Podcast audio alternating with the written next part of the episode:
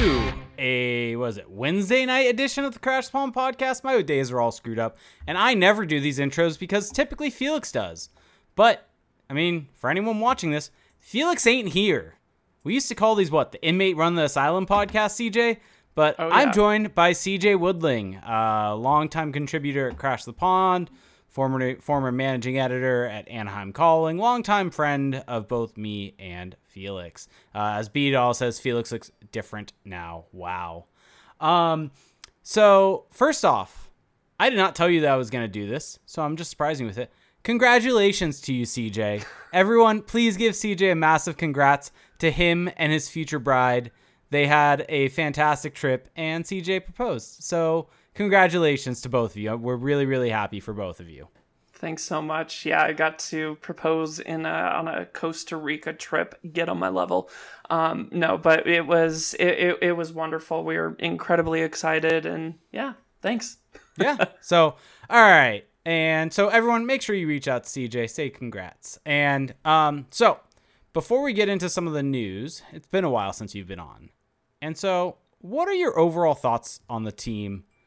Where how the season went, where things are going? Uh, just for another different voice, different perspective. It's probably going to be similar to me and Felix, but I think you bring a little bit of a different element than us both of us. So, I think might as well I want to get your take on it.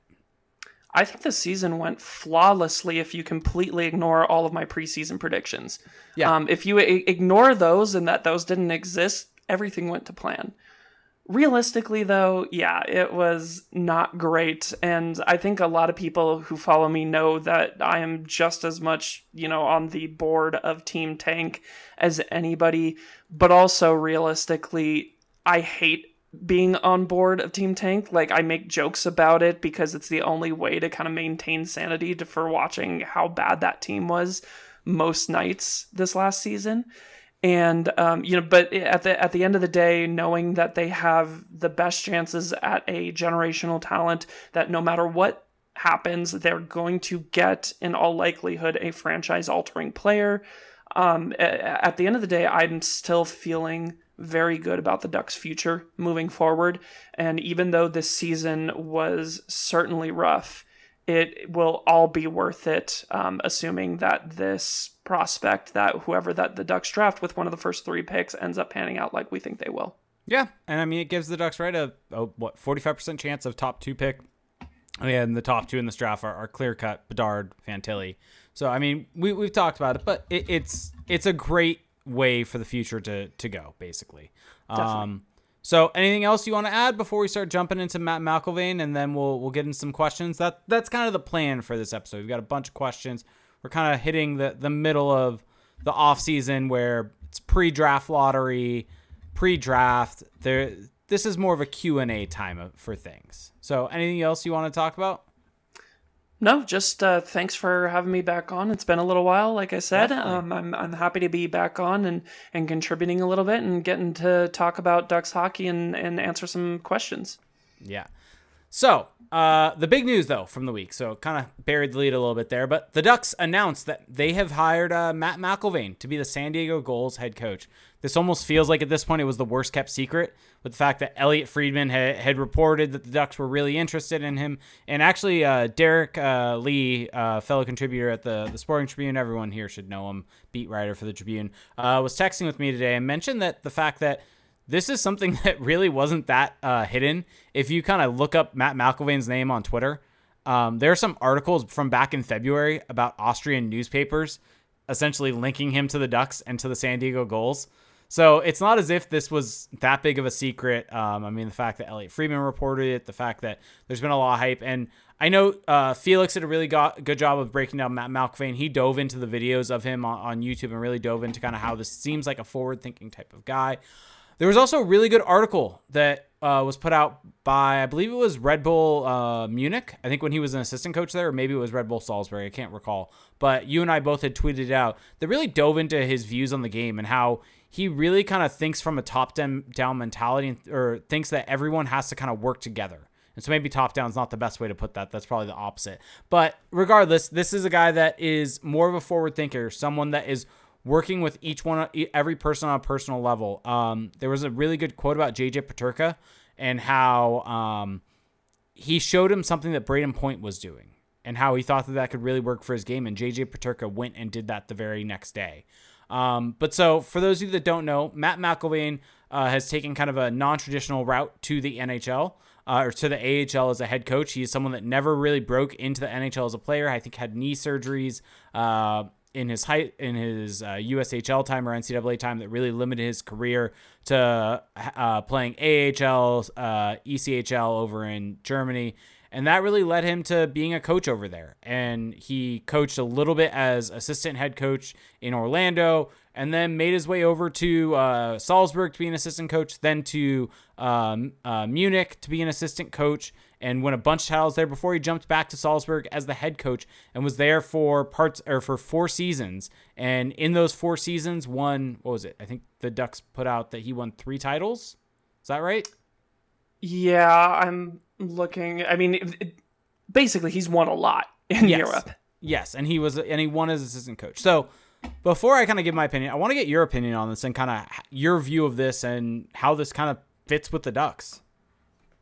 Yeah, I I really do like this hire. I you know admittedly did not know a lot about him prior to his name really being brought up by Elliotte Friedman, and the the more I read into him, the more I look into him, the more I like. He is the type of guy who uh, seems to get buy in from his players wherever he goes. He knows how to develop people, he knows how to work with them, he knows how to pull the best out of each person individually, not just as people, but as hockey players as well. I think that the the story that you said about JJ Peterka, you know, trying to emulate Brayden Point, like that was that's a perfect example of the one-on-one approach of where Matt McIlvane seems to believe that not every the same approach, the same teaching, the same coaching style doesn't work with every single person. You have to meet people where they're at. Um, and I think that's something that maybe that Dallas Eakins had on a personal level, on a player, tactician, actual like on ice level, not quite as much. And we've seen that we saw that a lot over the years.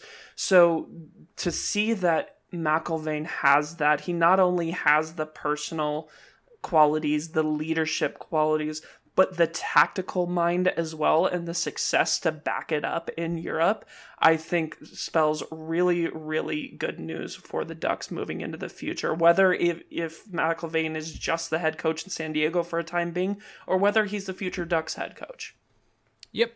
Uh, yeah, exactly. And so, yeah, he won Salzburg to back to back league championships in 21 22 and 22 23, uh, and won the uh, title also as an assistant coach in Salzburg.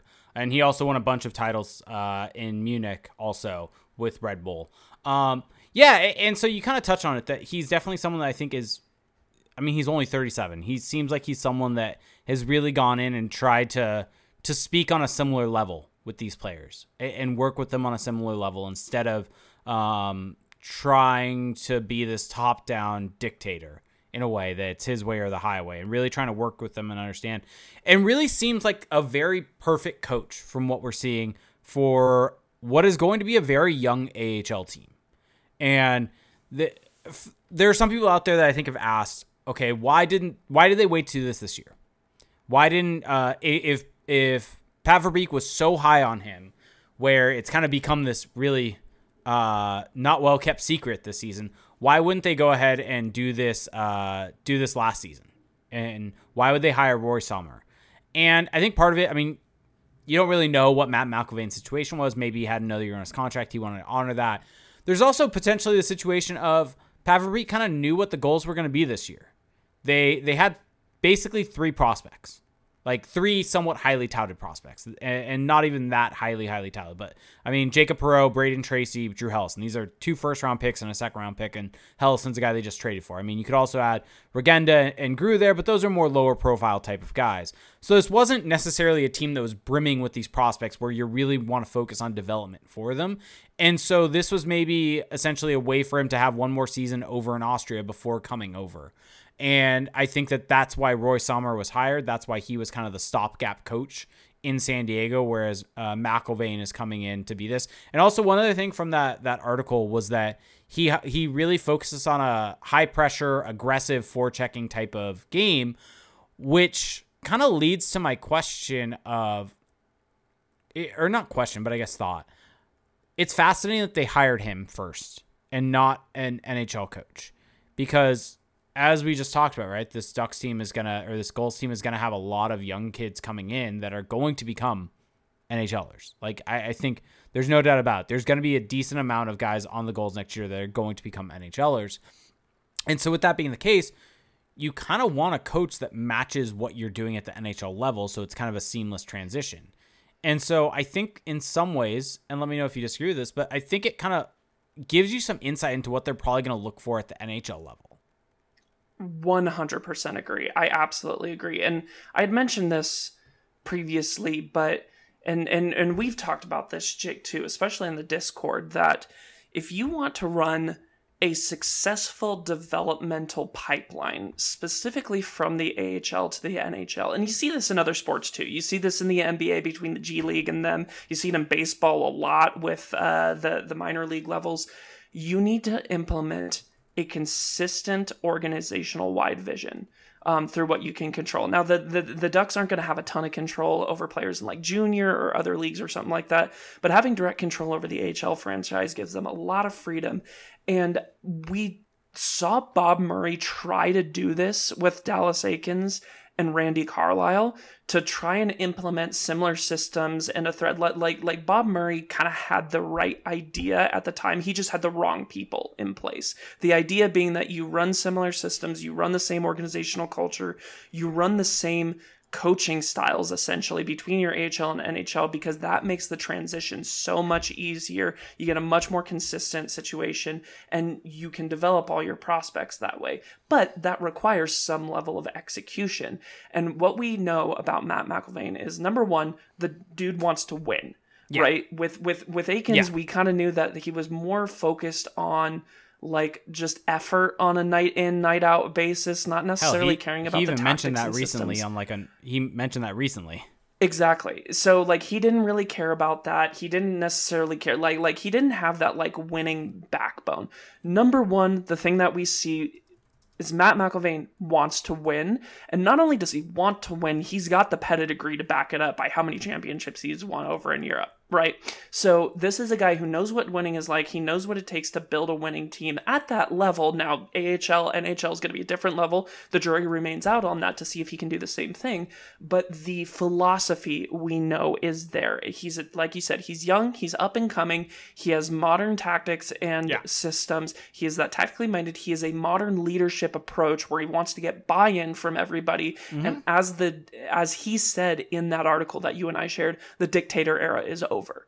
You can't do that anymore. And he yeah. understands that. So I think this is very much setting the table for the type of coach that is going to eventually end up taking over the Ducks. And that to me, like, I can't think of any coaches realistically, any retread NHL coaches avail- who are available who probably share that. Who, who would you say? Bruce. Bruce, I will give you that. Bruce yeah. maybe is the only one, but I don't even think Verbeek necessarily wants to go no, that route. I agree. Um, so I think that we are going to see someone with fresh, modern takes, a modern approach to the game, and somebody who mirrors a lot of what McIlvane represents. Yeah, and, and I think one other, I think it's just very fresh. Um, I think the viewpoints that he's going to bring because he, as dumb as it sounds, and I shouldn't as I say that now, it's going to just come out sounding very dumb. He doesn't have the stench of North American hockey on him. Yes. Where he's gone over to Europe and has been over in Europe for let's see, uh, one, since the 14 or since the 13 14 season. He's been there for what is that, 10 years, 10 seasons, right? Is how much that would be? One, two, three, four, five, six, seven, eight, nine. Yeah, 10 seasons. He's been there for 10 seasons. Like, that's a significant p- portion of time playing on a different ice surface. And so, first off, to one other side point, I'm just going all over the place, but I think him going to the AHL makes sense because he has not coached on a smaller ice surface. He's been coaching over in Europe where it's a bigger ice surface. It is in some ways a different game. So I think having him start in the AHL as that transition, I think is a very good decision and not having him make that jump right away. Um, and so I get why they're doing that. And if long term he ends up being the play, I think that's fine. I don't think this is an indication they're going to hire a stopgap coach because there Agreed. is some there is still some growing pains I think for Matt McIlvane with learning it. But I think it is still refreshing that he's going to bring these new ideas. You you look at kind of the the way those leagues are. There's not really fighting over in Europe. That's not necessarily something that's there. And that's something that instantly came to my mind because that's something that is so so much larger in the minor leagues in North America than it is even in the NHL. That fighting's still big in the AHL. And so I'm going to be very, very curious to see how Matt McIlvane handles those types of things, right? How how he how he does with his ice time. Is he going to start coaching a team that just focuses on these younger guys, giving them ice time, not worrying necessarily about having someone that's known as a fighter in his lineup? Is that something that he's going to do, or is that just not going to happen? And so these very more European tactics, how are those going to transition into the AHL? And that's, I think, what's going to be very, very fascinating to see. Yeah, I, I, I, totally agree. I think that the, the the important thing to really remember here, like in my view, and I know a lot of other people who share this view, some of the it's it's not that North America doesn't have new, young, modern, different thinking coaches. I think there's several of them in North America, Agreed. especially in the NCAA. The NCAA has a lot of those coaches, in my opinion. Um, but you don't see that a whole lot, I would say, in junior leagues, in um, in even the AHL, obviously in the NHL. You don't see a lot of difference in thinking in hockey. Most of the much different kind of innovative and i'm not necessarily saying successful but like innovative new ways of thinking and new ways of coaching are coming out of europe right now. Europe is a hotbed for experimenting in hockey especially on a coaching level and on a strategy level um, and i know there are a lot of european scouts a lot of european observers who have been screaming for more european coaches to get more opportunities in north america and matt mcilvane is a perfect example of somebody who des- deserves that kind of a chance and who is going to get that chance. But as you mentioned, there is some adjustments. There are going to be some things that he's going to have to change up about his game. The hope is is that he can still bring the creativity, the the different thinking that is becoming a little bit more common in Europe and being able to adapt that for a North American game. Yeah. And I, I, should say this: it's possible we're off on the fact of hiring an NHL coach. There are teams that just have NHL and AHL being completely different. The thing is, most of those teams are teams that the AHL is owned by someone else than the NHL franchise. And so the AHL team is primarily about winning games. And you see that actually with Tampa Bay and Syracuse. Uh, the Syracuse Crunch, while there have been great development, the systems that the Syracuse Crunch run are very different than what the Tampa Bay Lightning run. And that's because the Syracuse Crunch are run by a different, are owned by a different owner and they are focused on winning games because that's what drives Gate there. They're not focused on developing talent necessarily. Whereas for the San Diego Gulls, the main purpose of the Gulls is well, yes, they do want to win games, they do want to draw people, making money is important. The purpose of the the the Gulls being back and the the Samuelis buying the Norfolk Admirals at the time was to create a much easier path to the NHL. Um, for for prospects and players like that. So they're just down the road as compared to being across the country and being much more focused on development. And so, um, with that being the case, I, I think that it, it's going to be important to hire to really nail the NHL hiring. And I think that worst case scenario, three, four, five years down the line, the Ducks are kind of hitting their contending window. And for whatever reason, if Matt McIlvane's ready, you can make that switch. Like that, that's a completely viable thing. You give a NHL coach th- a three year contract. If at the end of the three years you want to move on, you can. So, with that being said, anything else on the Matt McIlvane front? I just want to um, hammer home yeah. your point that you brought up that, like, I completely agree that I don't believe the McIlvane hire is a stopgap hiring. There's been a lot of people who have assumed that. And to be honest, like I get it. Like there's some logic to thinking that it would be a stopgap hire based on where like the Ducks are. Like I see the logic in that, but I don't believe that is the case. I believe I, I, I mentioned this before that coaching talent for organizations should be viewed similar to prospect talent. So it's like with Connor Bedard in this upcoming draft. You don't pass up on Connor Bedard just because you already have a wealth of centers. You take who's available, you have an embarrassment of riches, you figure out the rest later. It's the same thing I think with coaching talent. If you find a guy who has potential NHL um, level. And keep in mind, McIlvane hasn't proven that he's going to be successful, and yet he still needs to prove that yep. he's going to be able to successfully coach North American hockey. So if you stack up, if you identify a guy, you say, hey, this guy encompasses all of the attributes that we want in our organization for our coach, up and down the organization, NHL, AHL, everywhere, then you get him. Even if it's not going to be in the NHL, you get him and you stack him because, like you said, at the end of three years, you hire a new coach. I think Verbeek's next coaching hire, he intends to be the long term coach and hopefully lead the Ducks to at least one cup, if not multiple cups, or at least the, through their contending window. But if for some reason that doesn't work out, because remember, GMs only have a certain amount of coaching hires unless you're Bob Murray in the 2010s, where you should have got on way longer than you should have. But you only most GMs nowadays only get a limited number of coaching hires. Why are you going to burn one of your coaching hires with the intent that they're going to leave in a couple of years, right? You want somebody to be able to guide them through their contending window, but just in case it doesn't work, you've got somebody waiting the wings that you like, you know, who has already won and who is going to be able to bring a consistent level of philosophy, hopefully in a much better package and a more winning package if it does come to that. Yep, completely agreed.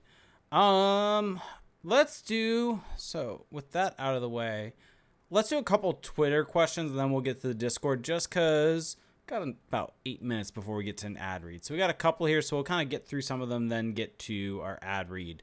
Um, so Brad Silverman asks, how does McIlvane's hiring impact anyone who might take the Ducks job eh, with the lame duck issue? Um, so I got this on Twitter a little bit, and I'll, I'll pose it to you this way and kind of rephrase it. Do you think that Matt McIlvane being hiring and the fact that there has been the reporting of um, Verbeek being very high on him and the fact that, quite frankly, they went out of their way to hire him before the NHL coach, do you think that might cause anyone who's interested in the Ducks job some consternation about taking the Ducks job? I don't think so. And the reason why I say that is I think any coach who gets hired into the NHL nowadays knows how volatile the job is and how pretty much there is no job security when it comes or no long-term job security beyond two or three seasons i would say um, for nhl coaches unless you're mike sullivan who you know consistently delivers results you're the coach for a long time and you've proven you've earned that chance 99% of NHL coaches come into this job knowing that, look, I'm going to have to perform or I'm going to be out of here within two to three years. So I don't think it really matters hiring Matt McIlvane, this up and coming guy, to do that. If anything, I would hope that would encourage candidates who truly do want to win, who truly are committed to taking this team to the next level and guiding them into their contending window and primarily winning a cup as their primary goal, if anything, that should motivate them more because they know if they don't have this, they've got somebody right on their ass behind them. And Jeff the Puck on, on Twitter also has a similar question, so I want to give him a shout out. But I agree. And, and I think the one thing I'll add to that, though, is um, there are only 32 NHL coaching jobs. If you're an NHL head coach and you get to these final portions of it, especially you have a team with Trevor Zegras, Mason McTavish, one of Connor Bedard, Adam Fantilli, Leo Carlsson, at least Fantilli and Carlsson potentially this year or next, whenever that's we that will be.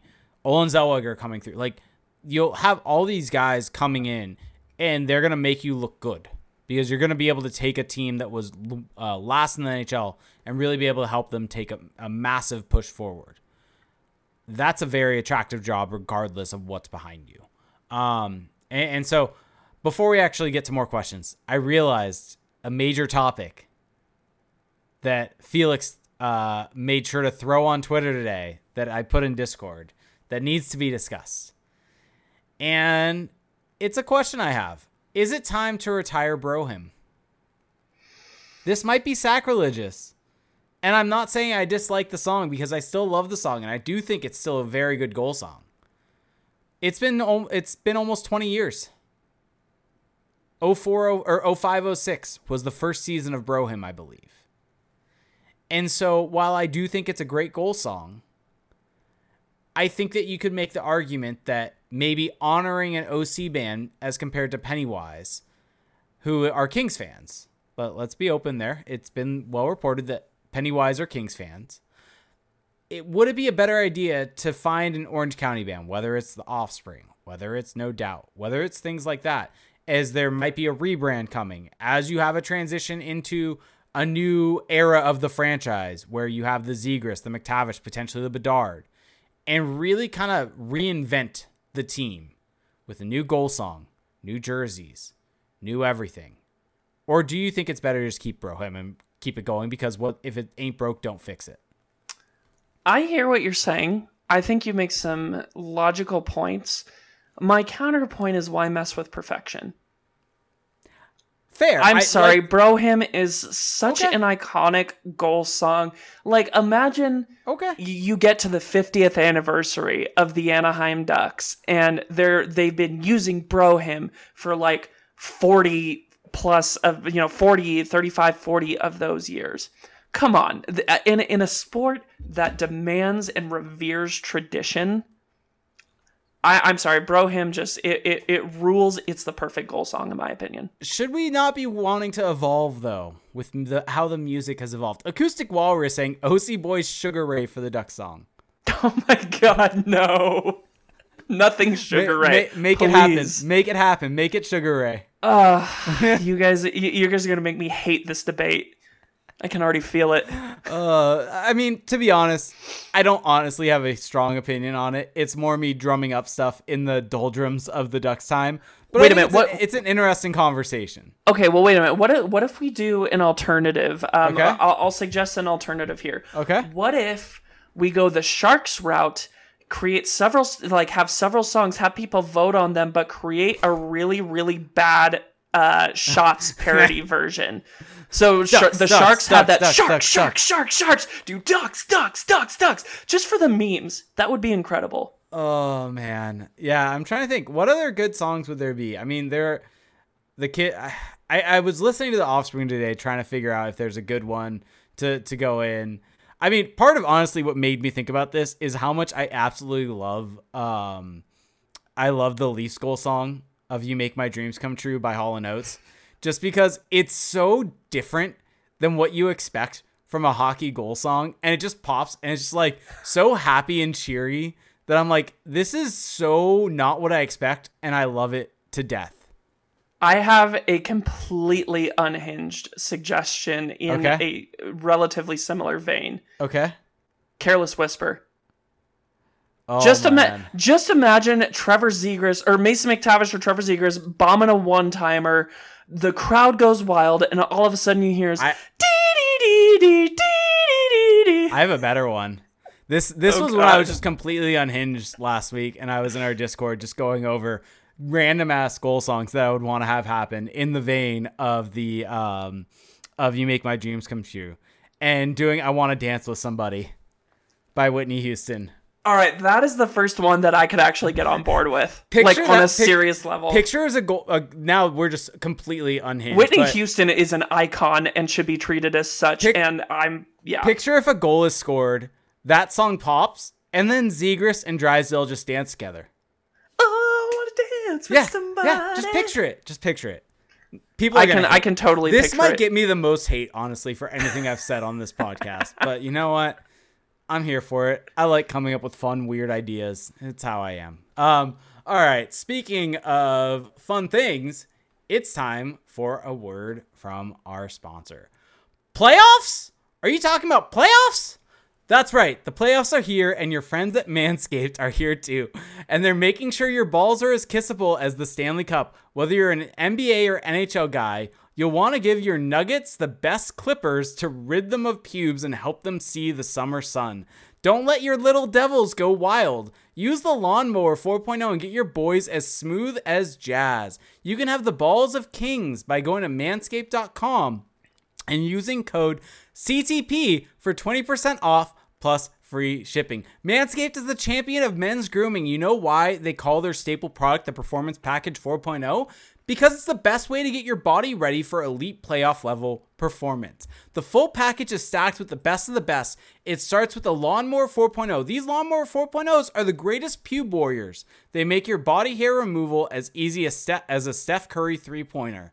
The Lawnmower 4.0 doesn't only make you easy on the eyes, but it's easy on your skin with its skin safe technology that reduces your playoff list nicks and cuts. Uh, Manscaped has been working hard and brewing up the new and approved Weed Whacker 2.0 with a better shape and motor. There's no question the Weed Whacker 2.0 for nose and ear is the most improved player of the year. They cap the performance package off with the Crop Preserver Ball Deodorant and Crop Reviver Ball Toner, toner to keep you fresh even through the sweetest game sevens. Or, yeah, sweetest game sevens. But that's not all. Manscaped has uh, two free throw ins a travel bag to hold all your goods, and a pair of anti chafe boxers perfect for watching or playing sports. Plus, for all you playoff beard bros out there, Manscaped now has has now uh, now has beard products with their Beard Hedger Pro Kit. The kit has the balm shampoo, conditioner, uh, and oils you need to keep presentable and comfortable through the push, and the trimmer you need when it's finally time for a cut. So you can get 20% off plus free shipping with the code CTP at manscaped.com. That's 20% off plus free shipping with the code CTP at manscaped.com. Pick a winner, hit the playoff push, and use Manscaped to shave that bush.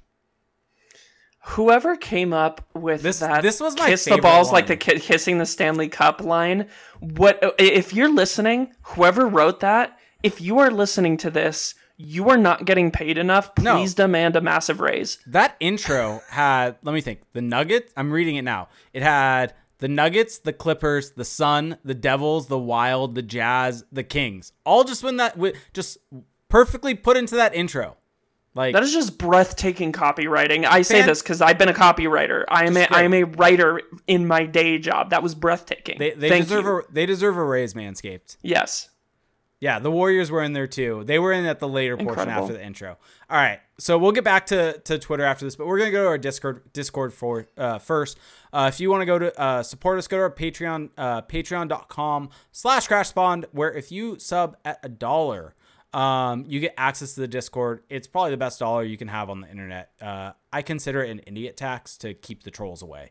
Um, so Shaken Wings said, uh, Jake, do you ever blast Bro Hymn in your car? Just remember the good old days. Sometimes I do, even though I said all that stuff and talking about like trying to change it up just because, you know, sometimes change is good. Nostalgia is nostalgia is a hell of a drug. And you know, sometimes you gotta blast it and remember those days. Um, Winterboard said, with the draft approaching, if Anaheim was to hypothetically go for another first round pick in this year's draft, what paths could we potentially take to get another first round pick? I'll throw that at you.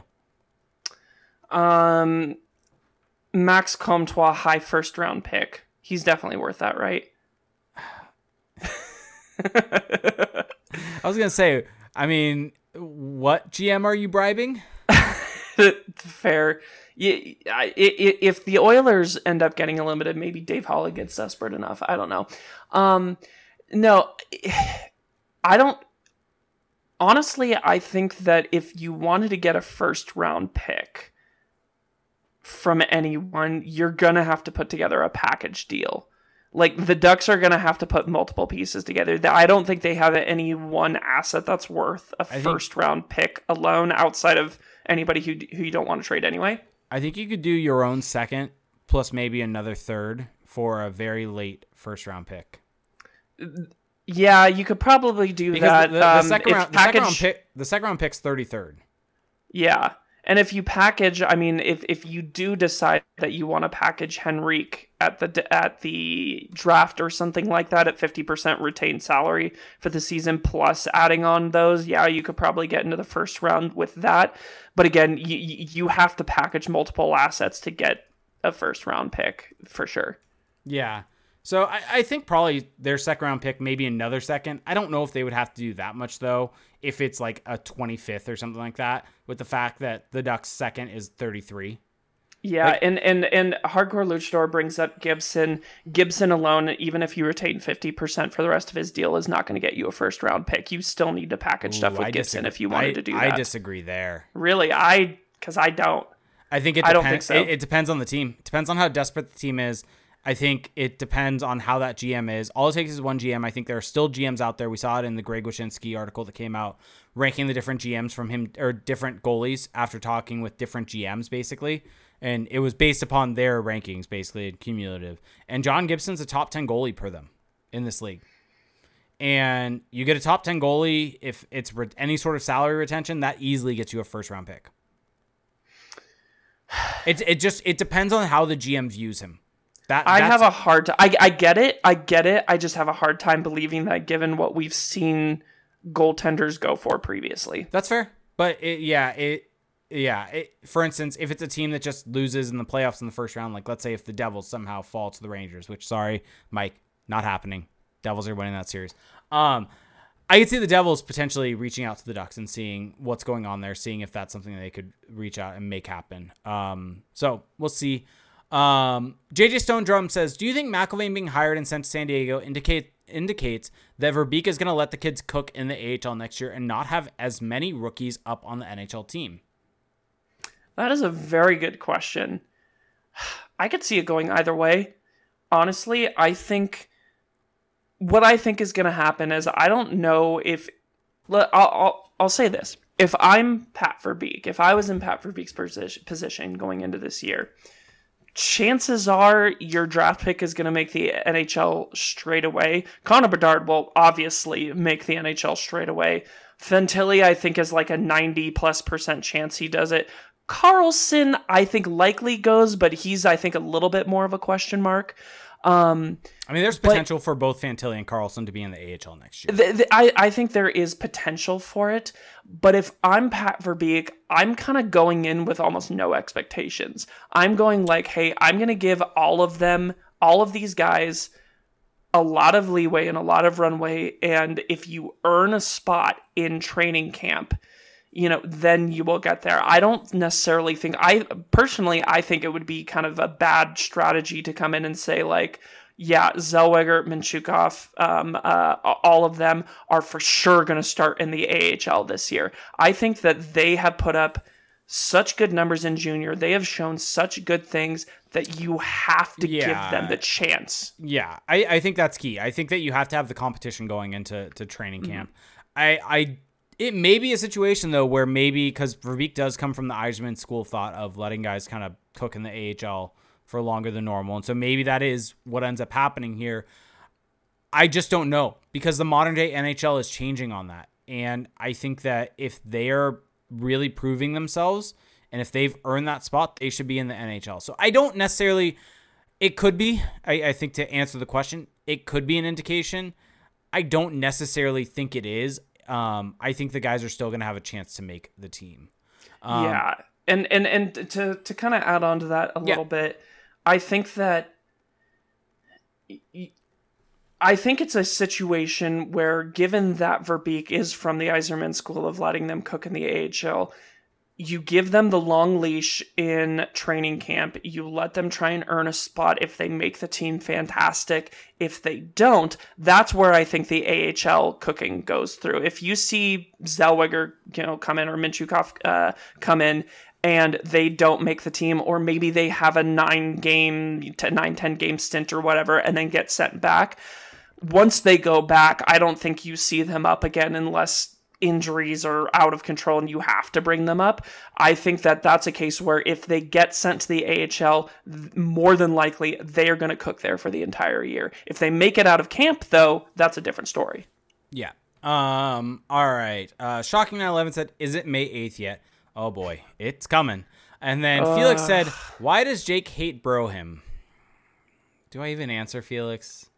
Jake, why do you just like hate so many things? You I, are such a negative presence in this community. I know. I've been told that I'm toxically positive. I've been told that I'm toxically negative. Ah, Nick, Nick in our YouTube chat, I missed this, but said uh, new goal song: "Waffles are better than pancakes" by Tim the Tatman. Great call. Great call.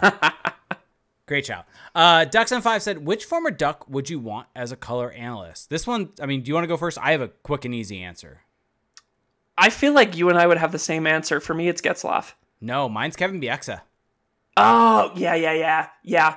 Um, B- okay, I agree. I'd change my answer. Bieksa number one because he's already been. Uh, we've Yeah. already seen him on like Sportsnet and Yep. other, like Yep. he is just as good in front of the camera as we thought he would be. Yep. Um, my second choice would be Getzlaf. I thought Getzlaf was awesome um, in uh, Ducks Live uh, at the Yeah. tail end of this last season. I could see him doing some good stuff for broadcasting, although I don't think that's where he wants to be. He seems to want to be involved in the front office and actual management. Well, so. and also be around his kids more. It makes sense. Yeah, yeah. If you're in broadcast, and that's my only thing with Bieksa. I think Bieksa would be absolutely fantastic to replace Brian Hayward on the broadcast and be the color commentator for the Ducks for a long, long time. Bieksa, Bieksa still lives in the area. Uh, I know there's some people say Ryan Kesler. Ryan Kesler, I think, moved back to Michigan, but Kevin Bieksa still lives in Orange County. That I don't that- think Kesler's that great on a mic, though. Either don't- listening I- to the I don't podcast, I don't, think he's that good. I don't either. But I think Kevin Bieksa would be perfect for it. I think the Mm-hmm. real question is whether he would want to do that. Like he flies to Canada for for Saturdays. Would he want to go on road trips with the team and stuff like that that are required um, for being on that? But if he would, he would be one of the best color commentators and just add a lot of, I think, entertainment to the, to the Ducks franchise and Ducks broadcast. Um, and then the Puff said, "Who would you want uh, in the box?" Okay, same question, but I'll give the Puff some a shout out here, saying, "Who would you want in the box doing play by play, and why would it be Ke- Bieksa and Kesler as the color guys, and who do you think could keep up with them?" So, oh, doing play by play. Sorry. Um, so I actually don't. I think John Ahlers is a good play by play guy. Like I, I think in that from that element, he's fine. I, I think that personally, my favorite play by play guy in the league right now is Alex Faust. Mm, that's a good choice. I I think him or John Forslund, if I had to pick one, those are the two. Those are my two: with. John Forslund and Alex Faust, easily. But I, I think that John Ahlers, I think you pair him with Kevin Biekson, you have a good broadcast.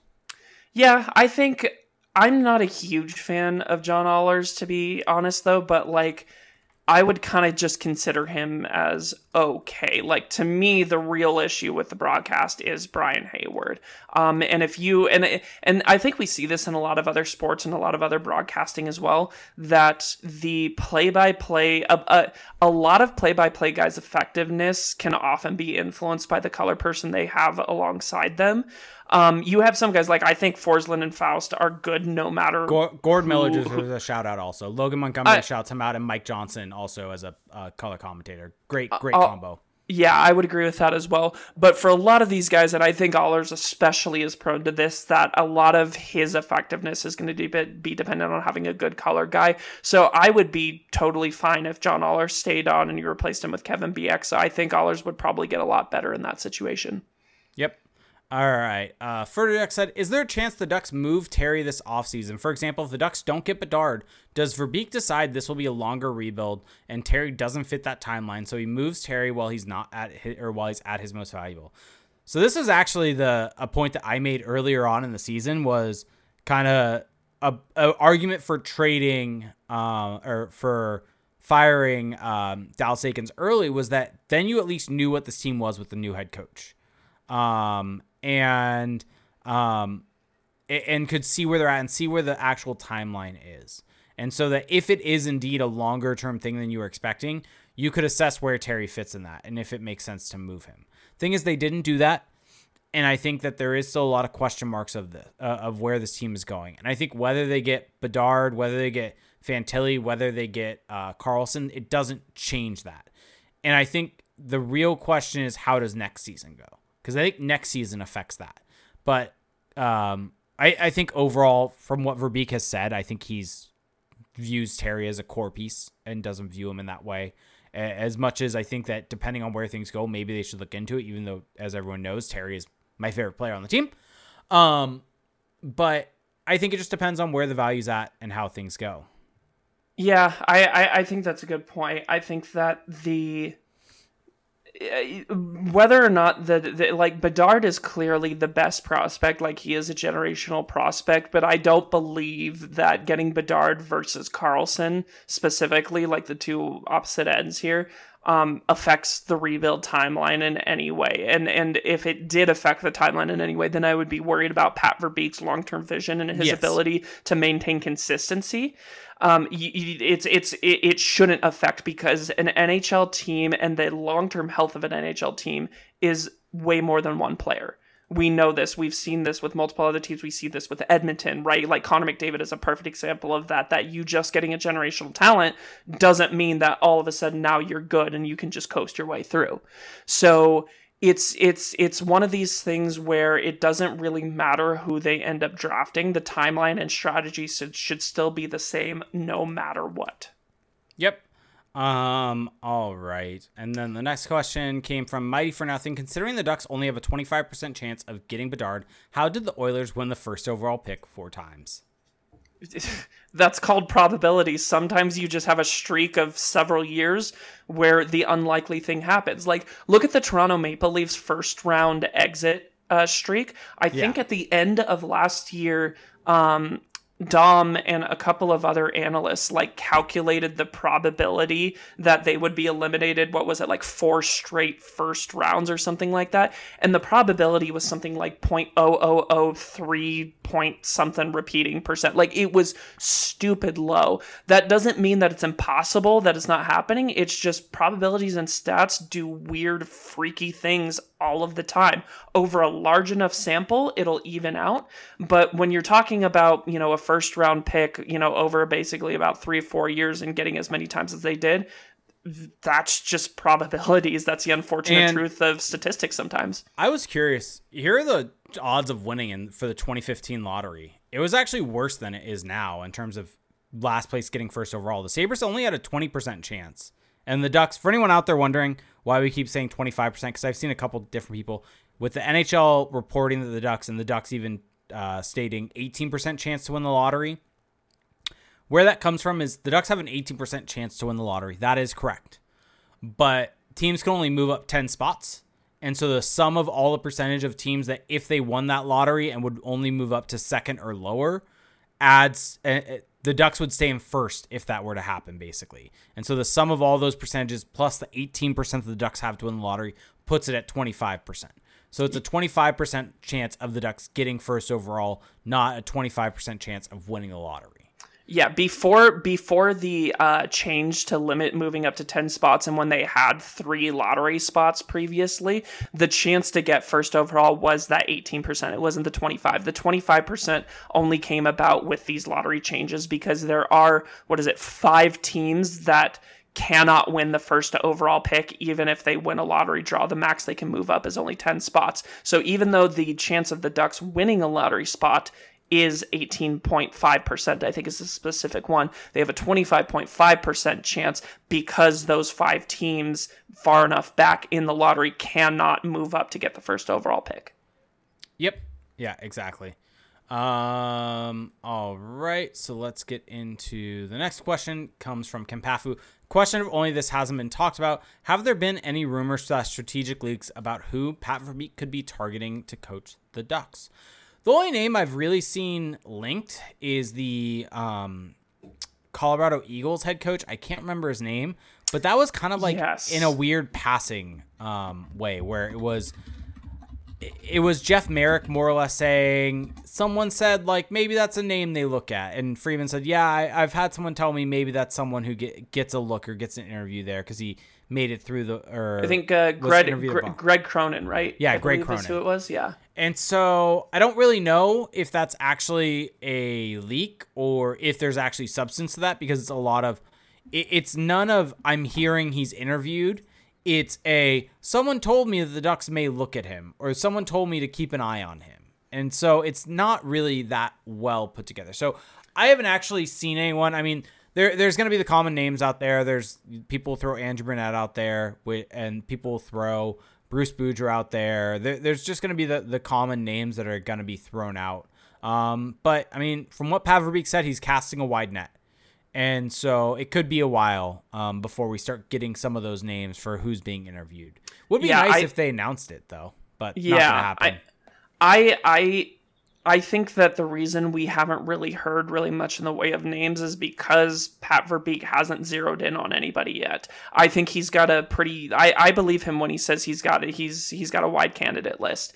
Um, you know, the reason we knew about Matt McIlvane uh, um, is because they had Verbeek had zeroed in on him months ago. That, mm-hmm. like you said, the Austrian papers were reporting it. Um, we've been hearing about it for a few weeks now from Elliotte Friedman. Like he started zeroing in, and that's when we you know heard about it. If we're not hearing about any specific name, it means because Verbeek hasn't targeted anybody yet. I'm sure he has a list of things that he wants out of a head coach, and I'm sure like I would not be surprised if he wants to interview um, like Nate Leaman at Providence, who's kind of an up and comer, Rand Pecknold, who just uh, um, won the uh, Frozen Four. Um, uh, so I, I, I, think you may see some of those guys in the mix, um, but the, the, there's nobody specific yet, and I don't think we will start hearing specific names until Verbeek starts narrowing down that list. Yep. All right. Let's go a little rapid fire right now as we are at the 15 minute mark. Uh, our good friend Jake Robles said, "Lap CCP podcast classic game win." Um, we should definitely figure that out at some point when you and Felix are in town. I am down. Like, no, let me know. I can get down to Southern California very easily. Let me know when you want to do it. I will fly down. I will so, make a point of it. It's all on Felix then. Uh, yep. AG said, "Do we remember when Felix cheated on trivia?" Yep, we will never let him live that down. Uh, that was in part of what you get with the Discord. We did a Zoom last year, I think, for the draft or the draft lottery, um, and did that. Uh, Lactic said, "We talk about how coaches build culture." But players also have their parts to play. Do we think the right veterans or key players to build the culture that GM Pat Verbeek talks about instilling, or do we? Do you think we have the right veterans or key players to build the culture that Pat Verbeek talks about instilling? If yes, who are they? If not, who should we look to bring in during free agency? Yeah, that that is a, that is a good question. I think that right out of the gate, Troy Terry is an obvious. Like Troy Terry, I I consider a veteran at yeah. this point. Yeah, he, I mean he wore, he wore an A last season. Exactly, he's a perfect example. Um, Henrique, Adam Henrique is another good example of that, and maybe one of the reasons why you want to hang on to him at least. Um, through next year because if they do contend, then maybe he can be part of a contending window. If not, then you can deal him and he at least plants some of the seeds. Um, I think that may be one of the reasons why Shattenkirk wasn't dealt. Um, I think Verbeek may want to give him another year or two yep. deal. Um, Shattenkirk, by all reports, is a tremendous locker room leader. He is incredibly popular from what we've all heard. Um, he would be a good guy for that.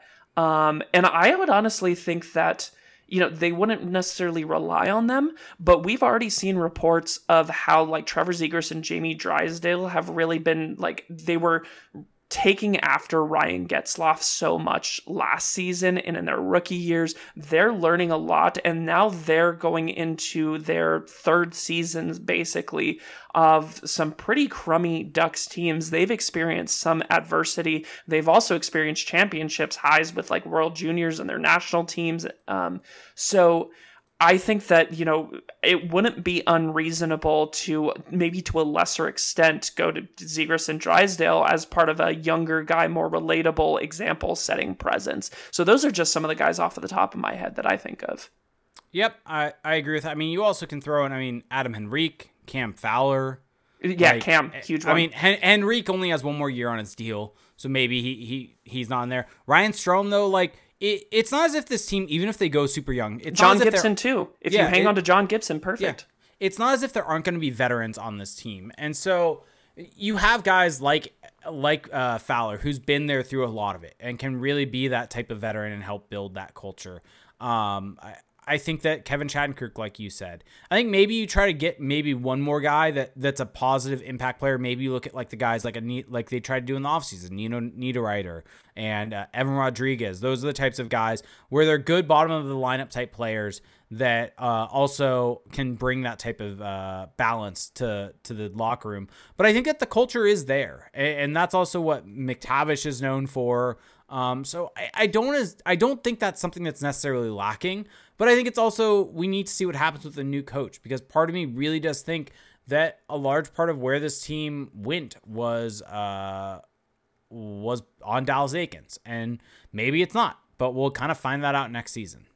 I think Um, what what what I will what I will say to that too, we we ended up finding out, especially at the end, that Eakins never lost the locker room. Yeah. Like I, I think that the the Ducks locker room culture this season, even with all the losing, was still a good culture. Like, uh, and that's certainly possible. It, you don't have to have you don't have to have a terrible, crappy culture and be a rebuilding team. Now, if you're expected to contend and you're like that bad, that's a completely different thing. If you're in the middle of a rebuild and you're losing a bunch, I think it's still perfectly acceptable and realistic to keep that culture. And by all reports, that's what happened. So I think Eakins left the the locker room in actually a decent place. Yep. All right. Kenan Dell, uh, Kenan Deal said, concerning the new hire for the AHL, it feels like the Ducks are looking to craft him into the next coach after this. With that in mind, what kind of coach could they be looking at to instill at the NHL level? Is this essentially a three to five year stint at max? The only type of coach I would think would be okay knowing their time is limited is one that's about to retire, one that could be persuaded, to come back from retirement for a couple years. Who fits that sort of mold? One that could be lured by one more kick the can. I mean, so working in that, I don't necessarily agree with that, but I think working that, I think Bruce Boudreau is someone that fits that mold, whether Verbeek wants to go that way. Um, maybe um, Peter Laviolette's another person that, that fits that mold.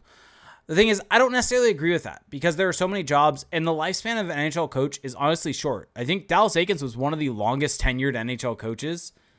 And so that just kind of shows you that coaches don't really get that much of a lifespan. So if this is a three to five year stint max, that's normal. And so it's not as if that that's uh, something abnormal that someone may not be understanding about. That I think that that's what you expect. Yeah, I think Um, what happened with Randy Carlyle was the exception, not the rule. Yeah. AppAG said you are at the hot tub. What one drink and one snack are you enjoying with your soak? Ooh, I literally did this um, the other night. I was house sitting down in Southern California for my parents. They have this brand new, incredibly nice yard with a pool and a spa and everything. I fired up the spa. I got in, um, and I had, I had a Pacifico in my hand, and I know in the Crash Pond Discord there has been some ragging of Pacifico. No ragging of Pacifico on my There has been. I thought pet people have been saying Pacifico's top tier. Pacifico is top tier, but like there were some better. people who were ragging about it. None of none of that on my Christian internet. Okay, so that's that's number one. Number two, I'm gonna have a Pacifico in my hand, and what I also did is I went to Nothing Bundt Cakes and I got a red velvet mini Bundtlet. So a little mini bundt cake, ah. red velvet with chocolate chips in it. That was one of the best nights I've had in a long time. So I don't disagree with that take in terms of that being a delicious thing. But that in the hot tub, it could fall in the hot tub. Like, Who cares? You're stewing in your own filth anyway.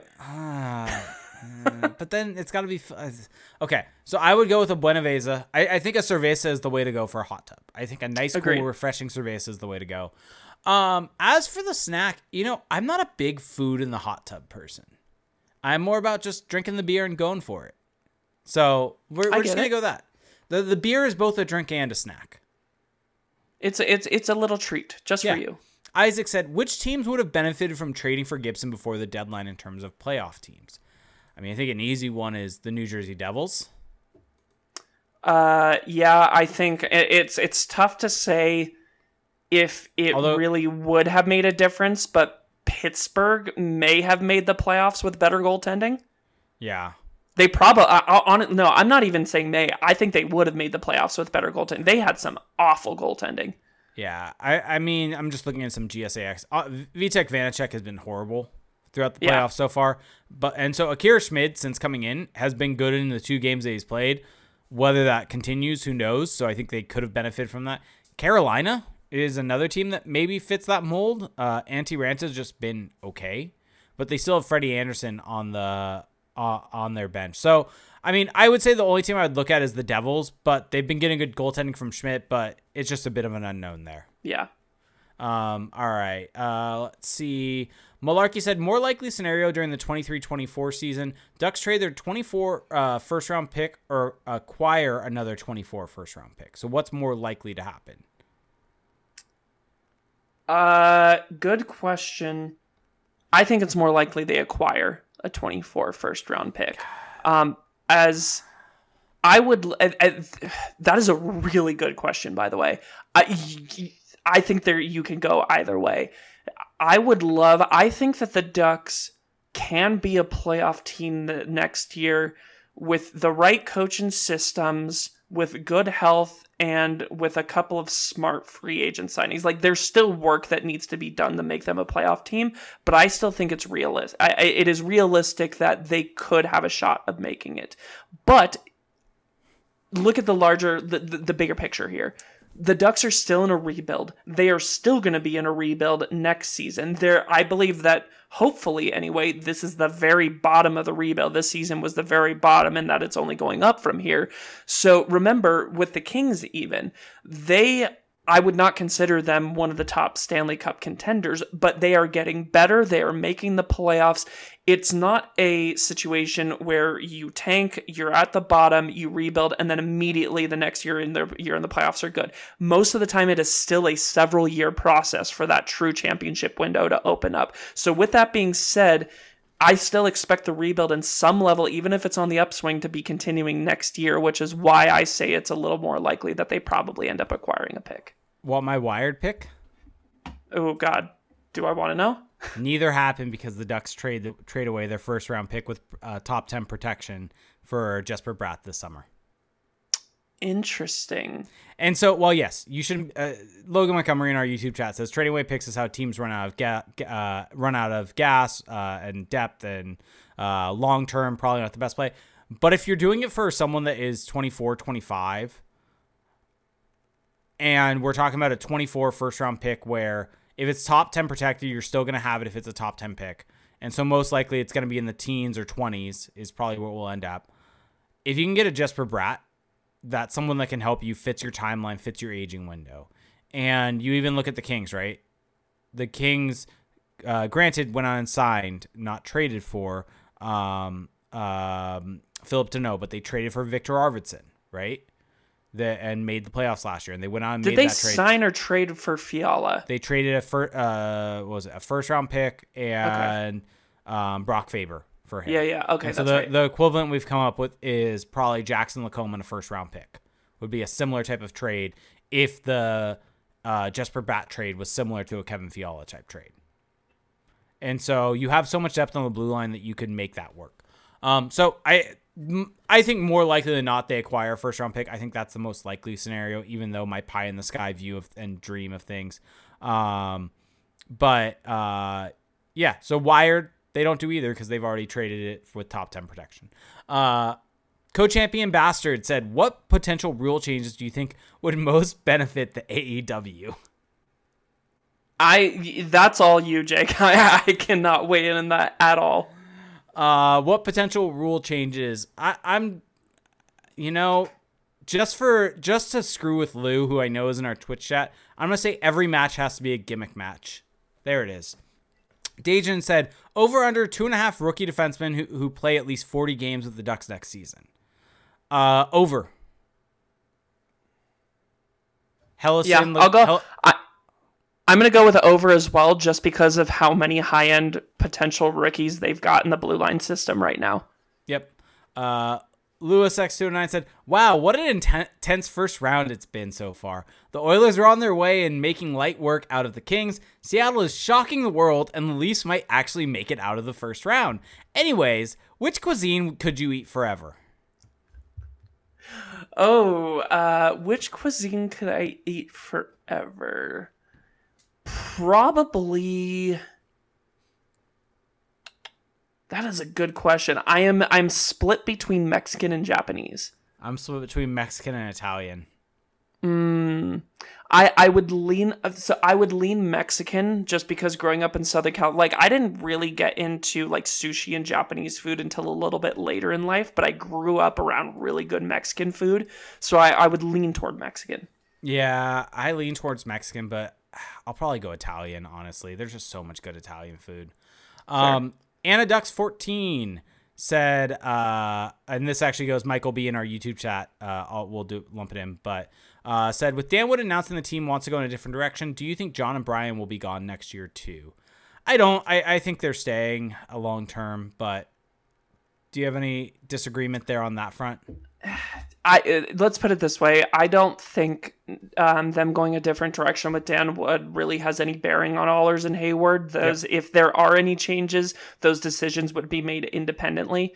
Um, I, you know, I know some people have talked about potentially like Alexis Downey um, as a replacement, uh, given that she got a little bit of a test run as a color analyst near the end of the season and, and her um, kind of vital importance to Duckstream as a platform. Mm-hmm. Um, I could uh, definitely see that. Um, and but yeah, I, I think with Hayward and Ahlers that, that if there's any changes on that, that's going to happen in a separate decision. Yeah, and Michael B said brief thoughts on the Dan Wood thing. Um, so, for those that don't know, Dan Wood announced today that the Ducks wanted to go in a different direction. Um, my brief thoughts on it are it always sucks to see someone lose their job, um, no matter what the situation, no matter how you viewed them or, or, what they did. And he always seemed like a good guy, everything like that. I guess my opinion on him is that I, I think that you could do better as a color analyst. Um, I think that Dan Wood was a very good beat writer. I think that he brought that viewpoint, and if that's what you wanted, from a color commentator, then that's fine, and you probably would have enjoyed him. I think from my personal taste, and that's the thing, I, I'm strictly speaking of this from my own personal taste and my perspective on on what I like. When I'm listening to a radio broadcast, I you aren't able to see it, and so you're relying upon the play-by-play guy to give you insight on exactly what's happening, and the color commentators there to add the additional insight and additional information. And whether that's a former player, whether that's someone that's really good at breaking down plays, that that's really what you want to have in those situations. And I thought Dan Wood a lot of times would just kind of um, reiterate what Steve Carroll would say and didn't necessarily bring additional information. And so I'm very interested to see what this new direction is. Um, I think that if they actually do take a new direction like I want and bring someone in like that, I think it could be a very fresh voice and really reinvigorate the the Ducks radio stream, um, at least from my viewpoint on it. Um, I don't know if I would de- necessarily think Alexis Downey would fit that role because I think she's a really good host. I think that that's what she's best at hosting, really kind of being in an interview situation, asking those questions. I think when you're throwing her into being a color commentator, I think you're putting her in the deep end in a situation maybe and maybe I could be wrong here, but maybe it's a similar situation as Dan Wood, where it's not someone necessarily best suited for that, and there's other roles that are better. Yeah, I, and Jake, you and I have talked about this a lot over the years. You and I have almost the exact same opinions on this situation. Like every every single thing Jake said, I 100% agree with. I'm looking for for me my favorite broadcasts are when I learn something new. Mm-hmm. Right? When somebody can break something down, I get insightful analysis that is beyond reporting just what happened on the ice. I want to know maybe the reasons why, some of the X's and O's behind it. Um, I, I, I want to learn more about the smart. I want to come away from a broadcast knowing more about the game than when I first came into the broadcast and I just I didn't really feel that way about Dan Wood. Now it is going to be really weird and different with somebody else because Dan Wood's been a fixture on that years. radio. Yeah, it's fourteen wild years. that it's been that long because I feel like it was just yesterday. Yeah. Brent Brent Severyn was there, and then yeah. he left I think for Dallas, and that's when Dan Wood got the bump up from being a beat writer to being a radio guy. Exactly, and so it'll definitely be weird. Like he's the only uh, radio commentator guy that I've ever known. I started mm-hmm. following the Ducks in 2010. And, but, um, so he seems like a great dude. And again, if you are the type of person who likes a little bit more of the fact based, here's what happened approach, um, I think, you know, he, he was very good for that. But uh, again, like you said, we wanted something a little bit more tactical, yeah. strategic, analytical. And, um, I, I, I just hope that whoever the Ducks bring in uh, to fill that role brings that. Yep, I, I hope they don't leave or put Steve Carroll out on the out on a limb where he's doing everything though. I think they yeah, do agreed. need to bring someone in. And um, I like so, Steve Carroll. I think yeah. Steve Carroll's a good play-by-play guy. Agreed. Uh, hey Odiflo said, "Does CJ hate wrestling as much as Felix?" I don't hate wrestling. Like I had a I had a moment when I was younger where I was really really into WWE. Like I went to a Monday Night Raw at a Honda Center um, back in the day. It was super fun. Um, but I can't say it's part of my passion now. I'm just I would say I'm mostly indifferent to wrestling now. I you're don't hate you're it. a la- you're a Lax fan. Sure, let's go with that. Yeah, or a la- Laps fan, not Lax fan. Oh, Laps fan. Okay, Yeah, Laps yeah, fan. Yes, that's Yeah, that, yeah. that's I realize I said accurate. it wrong.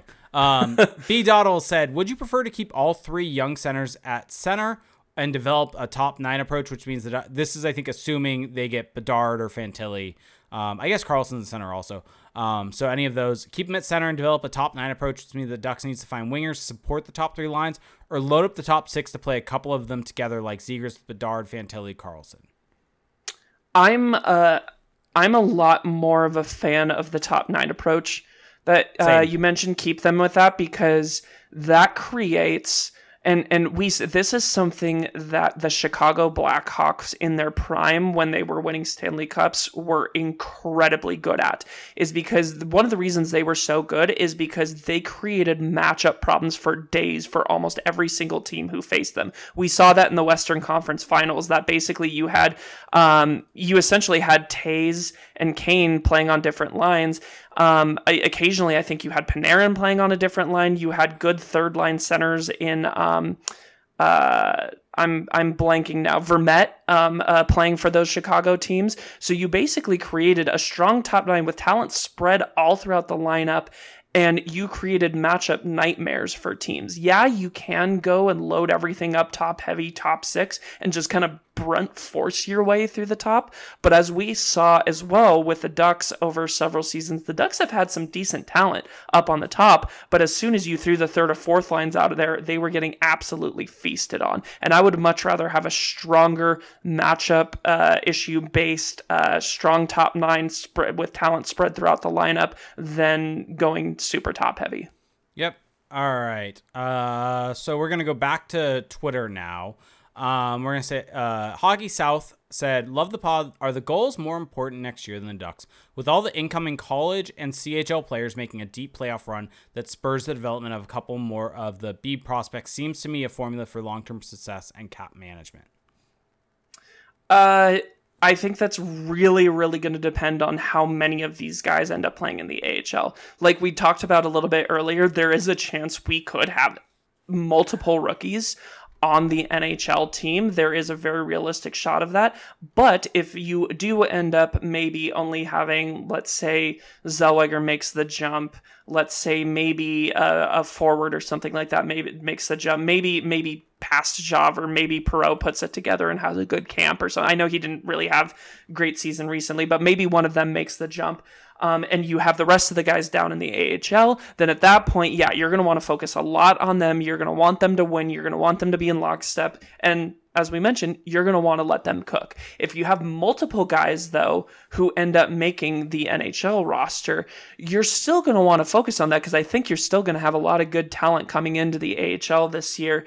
Um, but you're going to have to balance your priorities, I think, a little bit more evenly if that ends up being the case. Yeah. Uh, I the one thing I'll, I want to add to that is, I think while it will be important on the Gulls, and I think that that is something that can be important for for driving their success or driving the Ducks' success in the future. The top end players for this Ducks team that are going to be driving this team's success in the future, I think, will be on the Ducks next season. And so while Agreed. the Gulls are going to be important for driving that depth, the star talent will be on the Ducks already. And so I think that the Ducks are still going to be more important from that perspective. Yeah, absolutely. And and and I think it's worth revisiting the point that you made earlier in the podcast that specifically with the Ducks owning the San Diego Gulls and having that direct line from AHL affiliate to NHL, it's important to remember that the number one primary goal of the San Diego Gulls is not to win games. Yeah, it's a big goal. You want to win the games, but the number one primary overarching goal of the San Diego Gulls is to support the future of the Anaheim Ducks, the Yep. big club. Yep. All right. Uh, Jacob the Dozer on Twitter asks, "Do you think adding players like Bunting and or Bertuzzi would be beneficial for the Ducks? Feels like there's an opportunity to upgrade that forward group and create a formidable top nine for the new coach and upcoming decor." Um, I don't know if I would necessarily go out and get those types of guys. I think that the age is, is the big thing for me there. Um, I think Michael Bunting is 27 years old. I believe. Let me look at his birthday. I thought he was like 65. yeah, no, he's gonna be 28 at the start of next year. I know. And then, um, uh, why do I keep wanting to think Todd Bertuzzi? What is his first name? I'm spacing so hard right now. Are you?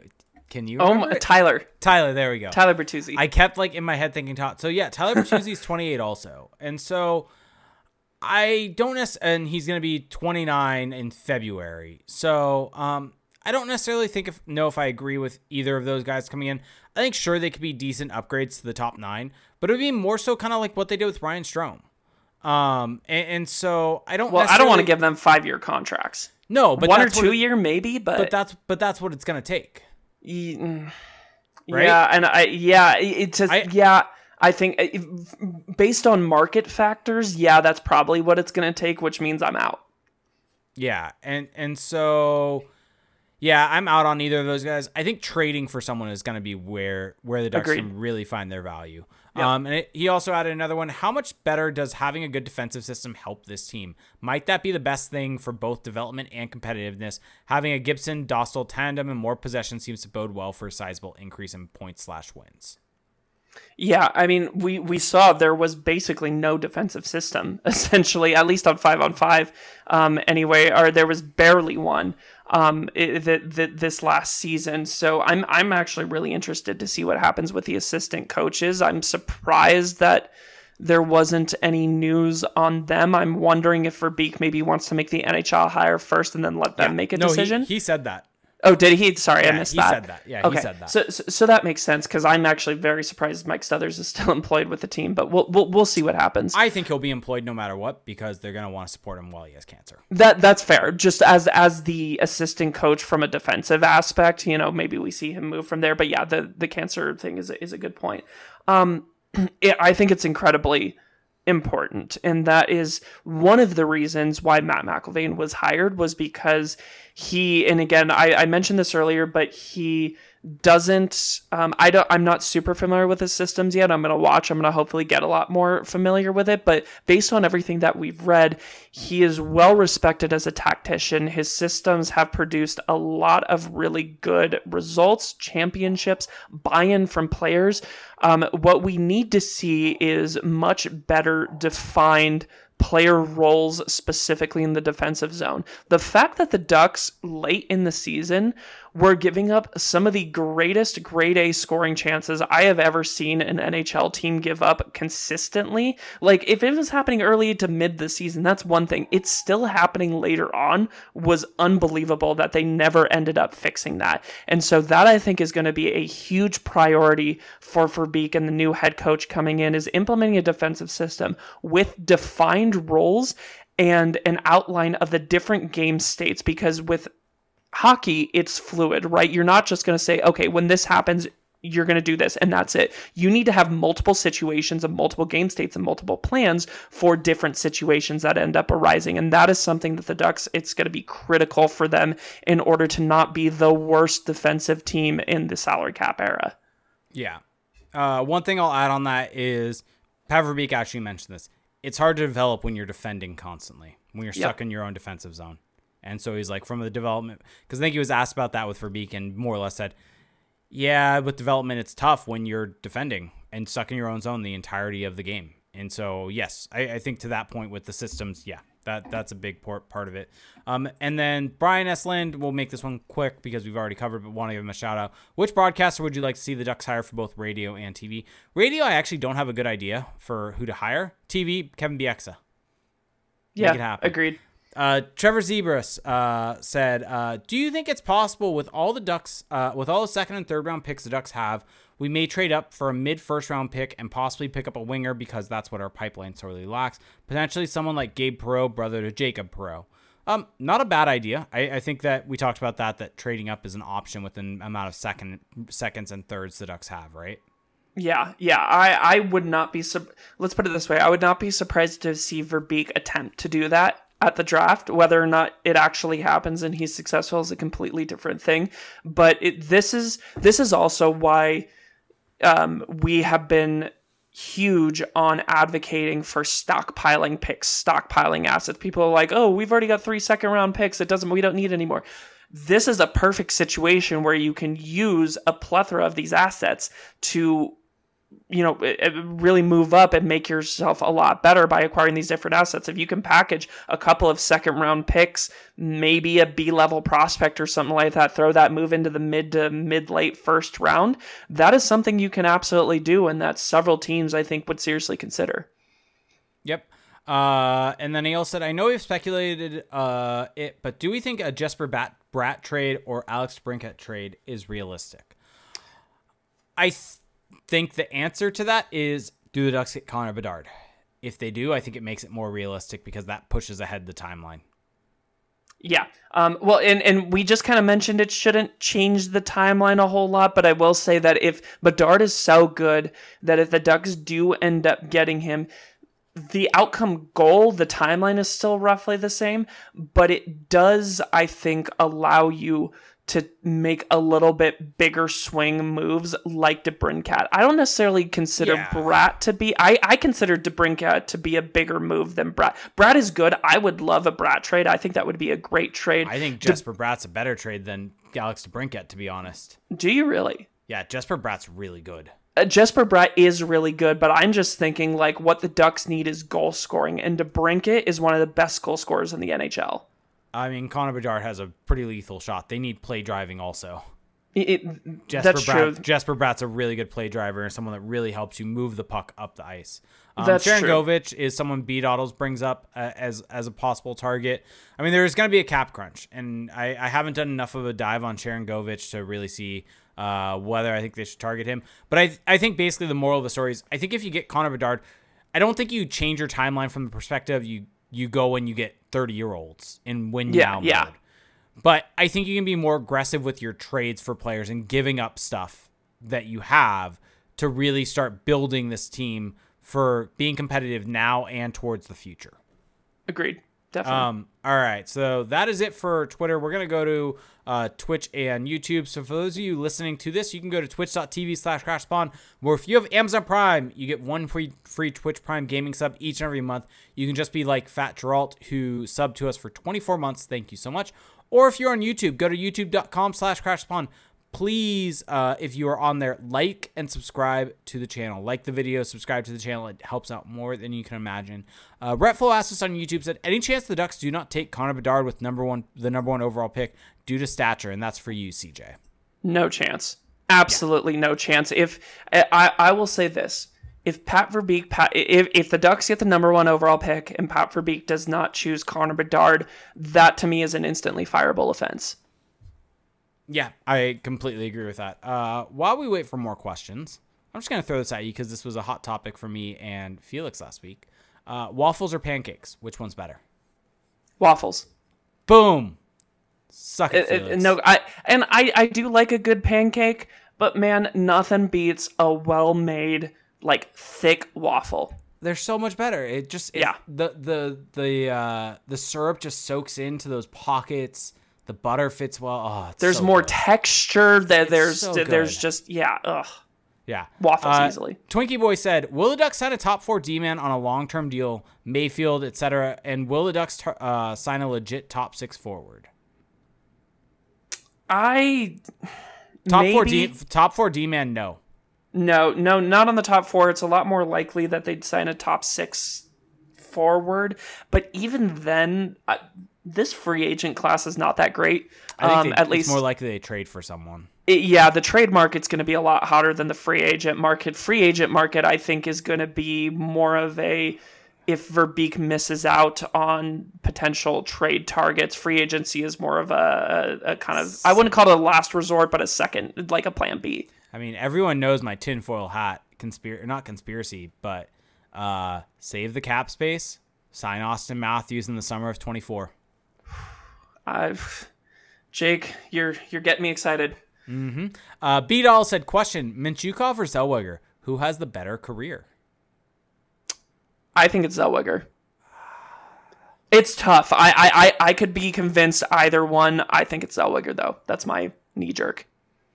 I think from a production standpoint, it's gonna be Zellweger. From an overall impact on both ends of the ice, it's gonna be Mintyukov. I I can buy that.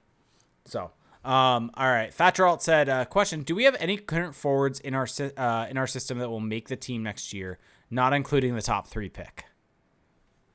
I mean, My gut says no. my gut Um, says no. You'd hope that pa- that not pass up that one of Tracey or Perreault could be, but I haven't been entirely happy with what I've seen from them over the last year or two. Tracey, I think l- this last season had a bit of a better season than he had prior, but I don't think either, unless they, you know, just completely prove me wrong in training camp. I haven't seen anything from that that indicate that they're NHL ready yet. do we count one Pavel Regenda in this? Because I think that he could make the team.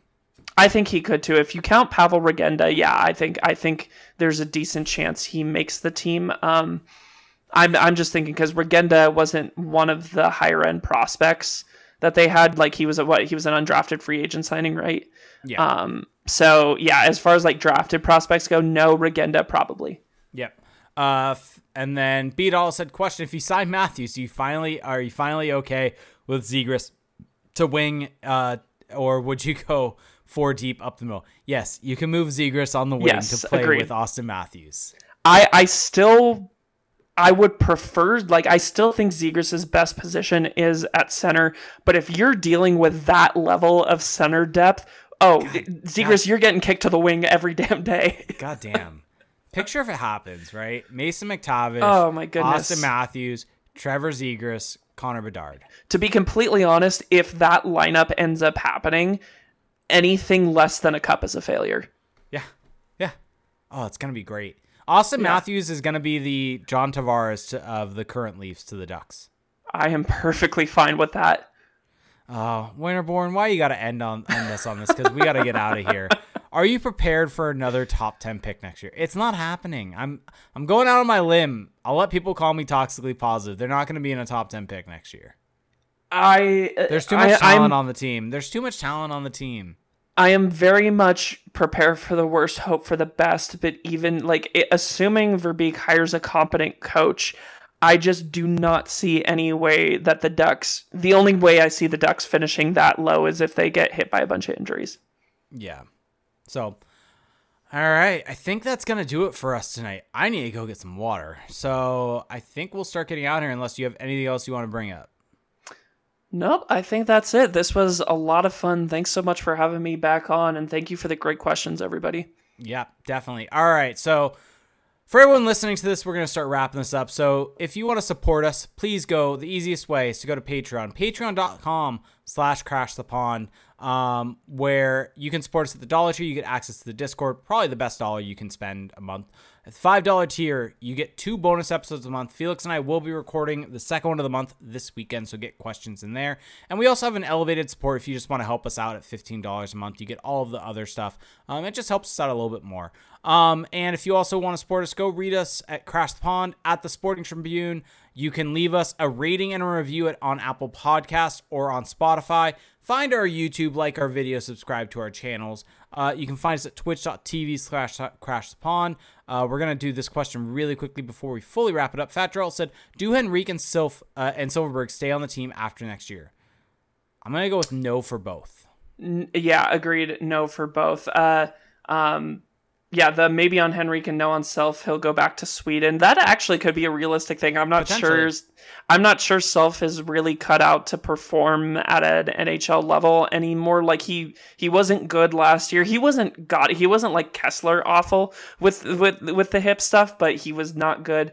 Um, but yeah, I think both are gone for sure permanently after next year. Yep, agreed. All right. So, and you can find me on Twitter at Reindeer Games 91. You can find CJ at CJ Woodling. You can find Crash the Pond at Crash the Pond. And so, with all of that being said, we will get on out of here. Thank you, everyone. Goodbye. Bye, everyone.